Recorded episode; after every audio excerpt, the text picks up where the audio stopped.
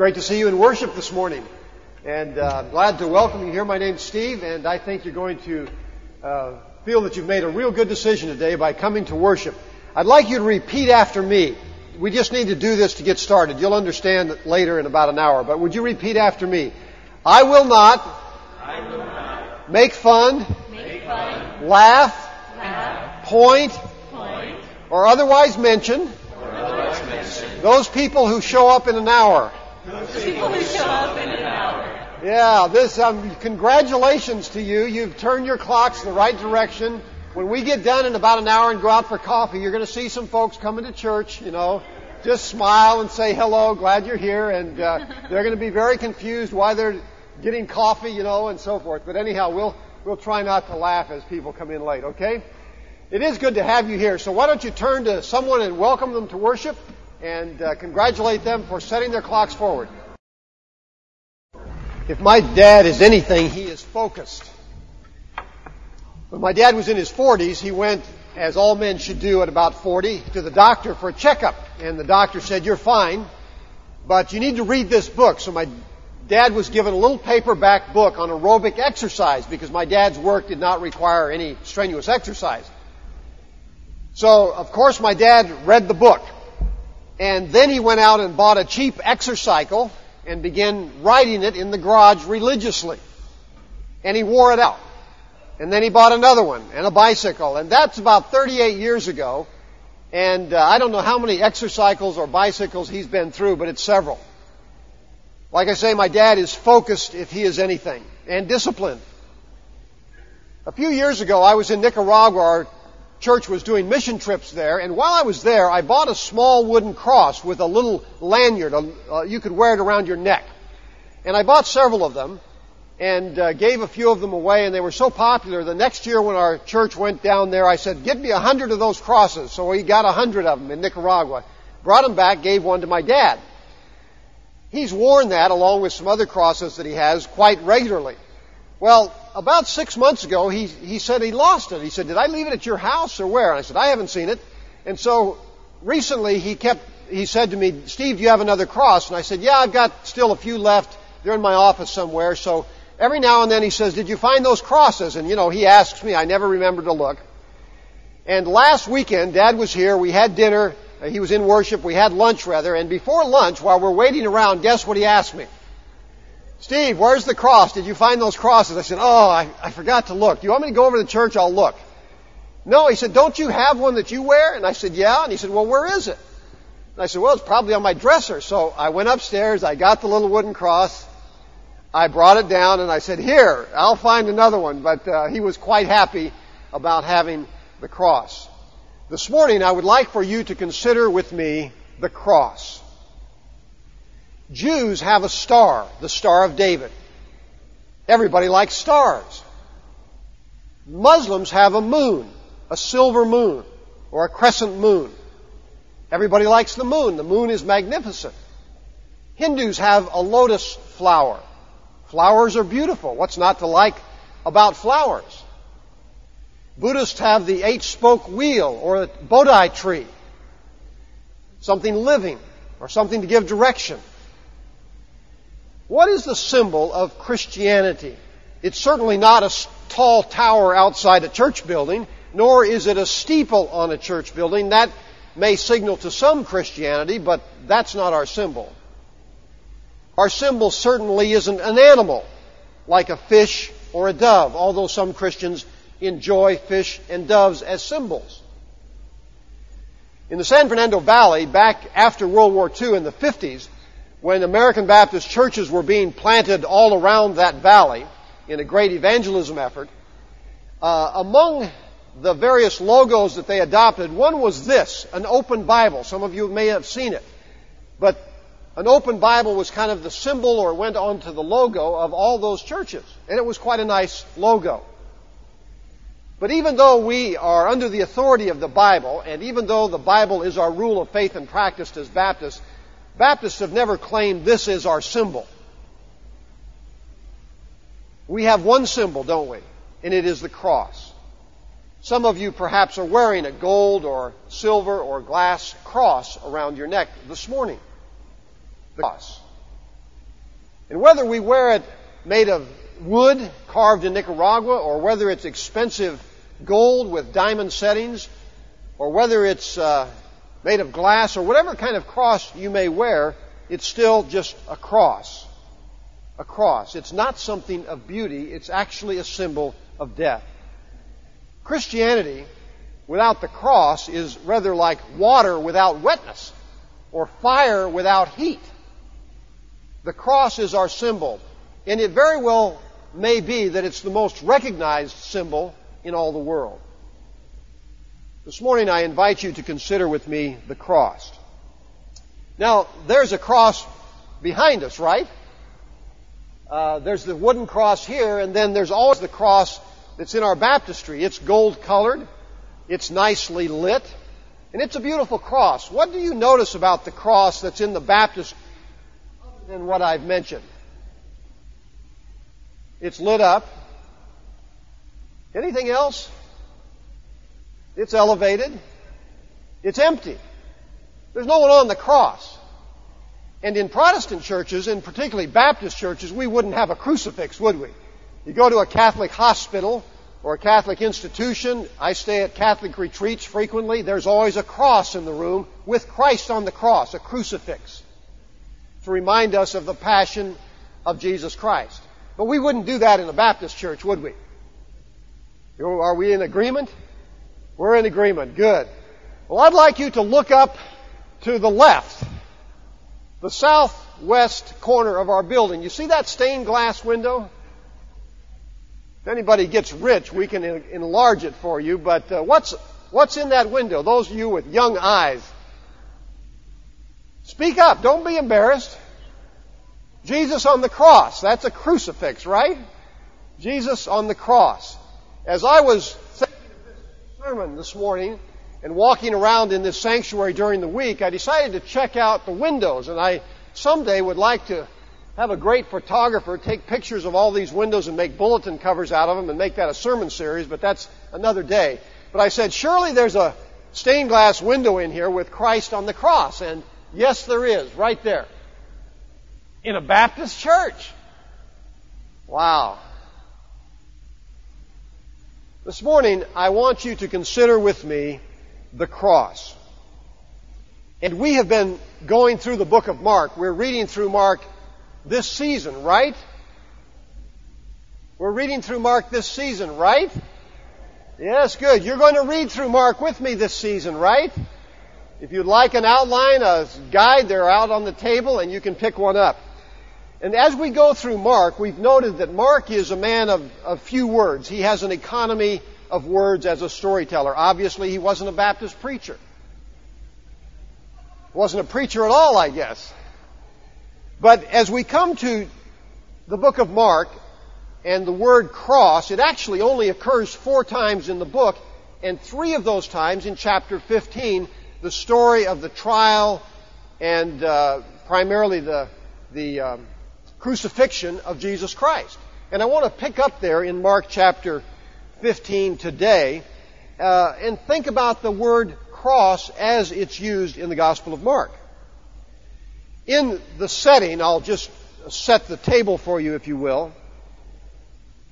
Jesus has been through the trial. It's now morning, and Pilate has been talking to the crowd, and the crowd has, of course, cried out, Crucify him, crucify him. And so they take Jesus away out of the city to crucify him. And you know the story. As they're leaving the city to go out to the place of crucifixion, they conscript one called Simon to carry the cross of Christ. And that's the first occurrence of the word in Mark 15. As they're going out to the scene, Simon is drafted to carry Jesus' cross, and he does. Now, as Jesus is crucified in his typical economy of words, Mark doesn't say much. Uh, it would be hard to make a movie out of what Mark has. You may think of the Passion of a year ago and the long scene of the crucifixion of Christ where he's laid out on that cross and you hear the hammer and the nails and it's, you, you want to cover your eyes. You don't want to watch the scene as Christ is nailed to the cross and it's set up and he hangs there and it's dropped in the ground and you hear the groans. Well, there's a lot of drama in that, but let me give you the four words Mark uses to describe the crucifixion. Mark simply says, and they crucified him. That's it. And they crucified him. He doesn't talk about the nails and all that other stuff. And then Mark goes on to say there was a sign above his head, King of the Jews. It was about nine o'clock in the morning when they crucified him. And on one side was one thief, and on the other side was the other thief. And Mark helps us understand the mood of the morning or the day as there are passerbys. They're outside the city. It's, it's a well-traveled place. And as people go by, what was it like? And Mark picks up on that and he says that like people would throw stones at a stray dog, the people hurled insults at Jesus and those dying there. You know what they said? Come down from the cross. Come down from the cross. If you're so big, if you're really that good, get off the cross. And immediately, Mark picks that theme up with the religious leaders that we've read so much about, and they too speak to Jesus, and they say to him, You said you were the Messiah. You say you're the Son of God. You say, Destroy this temple, and in three days I can raise it up again. If you are who you say you are, come down from the cross and save yourself. And that's the third time the word's used in the book of Mark. The last time, actually. Three times in chapter 15. And there you have it. Literally, in the Gospel of Mark, the cross isn't much. The crucifixion isn't spoken of often. The scene actually closes with Jesus crying out, My God, my God, why have you forsaken me? And you can see him looking to heaven, forsaken by God. And Mark says, moments later, Jesus breathed his last. Forsaken, dead. In the book of Deuteronomy, Moses, the lawgiver, wrote, Anyone who hangs on a pole is under God's curse. And there was Jesus, hanging on a pole. What about the cross? A lovely symbol you wear, ma'am, right? Hanging around your neck. It looks so good. It's a symbol of one thing and one thing only death. What about the cross? I'm thinking this weekend of two women who have talked to me in the last few days with tears. Their husbands have left and their hearts are broken. What do I say to a woman like that, forsaken by her husband? My heart breaks as I tell you about Christina. She walked into our office a few weeks ago. She said, May I hand you something? She had a box of flyers and she handed a flyer to us. And Kelly was sitting there on the, we were standing on, by the desk. Kelly was sitting on the desk. I was sitting on the desk. Laura was standing there and we were caught a bit off guard. And I thought she was selling something, Girl Scout cookies maybe, I don't know. And so before Christina turned to leave, I said, wait a minute, what's, what's about the, what's the flyer about? And she said, it's about me. I want to be adopted. And we read the flyer with tears filling our eyes of a 16 year old who said, I've lived all my life in foster care and the county supervisors keep saying they'll find me parents, but I don't think I can trust them anymore.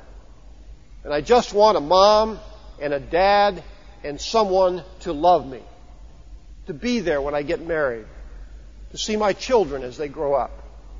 And I can't get Christina off my mind. And I told my brother in his church in Chula Vista, he talked about the foster care children there and made the comment, you know, once a kid gets five or six years old, they're just not going to get adopted. And so I think about the thousands of children in LA and San Diego, forsaken, lonely, or what about the guys who come by every week? Somebody comes by. They're homeless, defeated by life, discouraged, perhaps depressed. What do I say to those men? Well, I know this much. I can point to the cross. Because on the cross is someone who was also forsaken, defeated, treated unjustly. Yes, Jesus knows about being hurt. Jesus knows about injustice. And one other matter about the cross before we close. From the Gospel of Mark, I'm speaking just from Mark as we go through Mark, you do not learn from Mark that Jesus died on the cross for you. You don't learn from Mark that your sins can be forgiven by the cross. You don't learn from Mark, for example, that through the cross you can have peace with God. Jesus only makes one reference, and that is, he says, I'm giving my life as a ransom for many, and that's about all he says about the meaning of the cross. And one other thing. The only reference to the cross by Jesus is where he actually uses the word is right in the middle of the book. But before we come to that, there's a word that you probably missed in the Gospel of Mark as you read through it.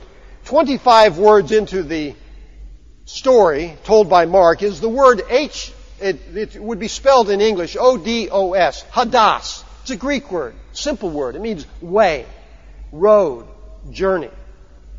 And as Mark begins to write, he takes from the lips of Isaiah the following expression. He said, the messenger is going to what? Prepare the way. The way of what? The way of the Lord. And that's how he introduces the story of Jesus to us. Somebody's coming, and of course John the Baptist has the message, and he said, somebody's coming, prepare the way of the Lord. And throughout the book, 16 times this word crops up. And Jesus says, come along, join me, where? On the way. Fact, it's so popular that one scholar has written a little book on Mark called The Way of the Cross. As Jesus moves from his place of birth, from Galilee down south to Jerusalem and to what? The cross.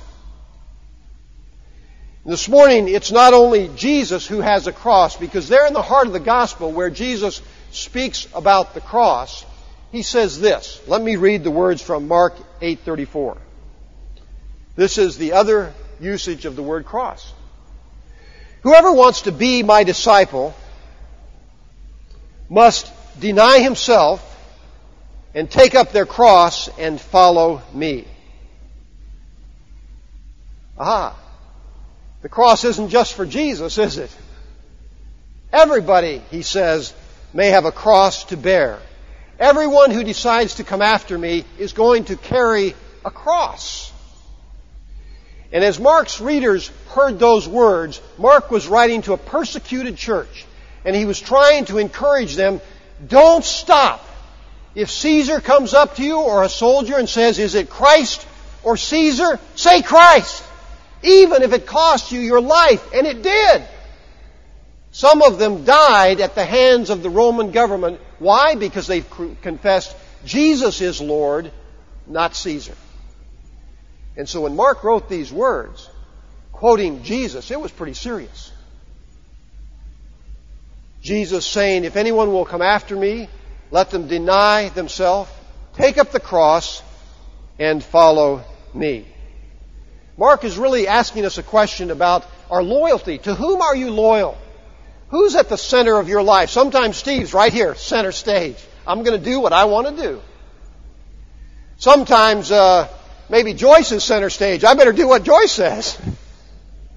Sometimes the church is center stage. Well, you know, I don't want to get kicked out. I better do what the Baptist church wants me to do. Don't talk about a crucifix in the Baptist church.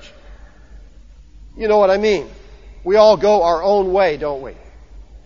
But you're here this morning because in some way you profess Christ. You're a believer. And Christ has called you to His way. And so even today, He talks to us about our loyalties. If you're going to follow me, He says you have to deny yourself. You take self off the throne, you put Christ on. And you take up your cross and follow me. Are you here today and perhaps you've lost your way? Perhaps you are going the wrong direction. Or maybe you're here today and you feel forsaken or lonely or that injustices have been done to you. Well, this morning, I'm sorry. I cannot point you to a shiny star in the sky that lights it up and we all say, oh, that's beautiful. I can't point you to a moon reflecting the light of another and we say, oh, the magnificent moon. I can't point you to something living, a blooming flower, for example, and say, oh, look at the flower and it reminds us of this. But I can point you to the cross where somebody died and he died for you. He died forsaken. He died alone. And he died so that you and I might know life. The cross is the symbol of us, all those who follow Jesus. You and I do not live, thank God, in times like the day of Mark. We don't live in times like per- perse- times of persecution. Nobody asks whether you believe in George Bush or Jesus. We laugh at the thought. And so it's good to know that probably somebody's not going to put a gun to our head and say, Do you believe in Jesus? And yet, and yet, seven years ago this month, a girl named Cassie walked into her high school to have a nice day. And before that day was over, a young man whose heart was filled with evil put a gun to her head and said, Do you believe in God? And instantly she said, Yes. And he said, Why? And before she could answer, he pulled the trigger. And Cassie Bernall died at Columbine. Jesus said, If anyone will come after me, let them deny themselves, take up the cross, and follow me. I'd like you to picture Jesus. Hands outstretched, not on the cross, but today. Bidding you come to Him. And as you look at His face, your hands shift to His palms and you see the nail prints. And as you come to Jesus, He puts His arms around you and He embraces you and He loves you with the love of God and the forgiveness of God. And He says, friend, welcome home and he whispers in your ear, I love you. I love you. Look at the cross.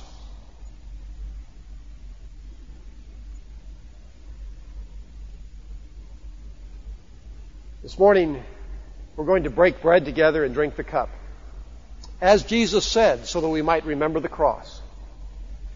And I'm going to invite those who are serving us to come forward now and be seated on the front row and Jennifer's going to come and read the scripture that prepares us to break bread together.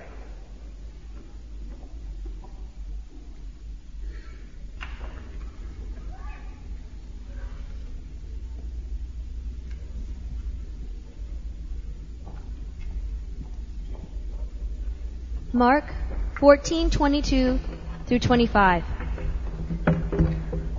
While they were eating, he took a loaf of bread and after blessing it, he broke it, gave it to them, and said, Take, this is my body. Then he took a cup, and after giving thanks, he gave it to them, and all of them drank from it. He said to them, This is my blood of the covenant, which is poured out for many. Truly I tell you, I will never again drink of the fruit of the vine until that day when I drink it new in the kingdom of God. Let us pray.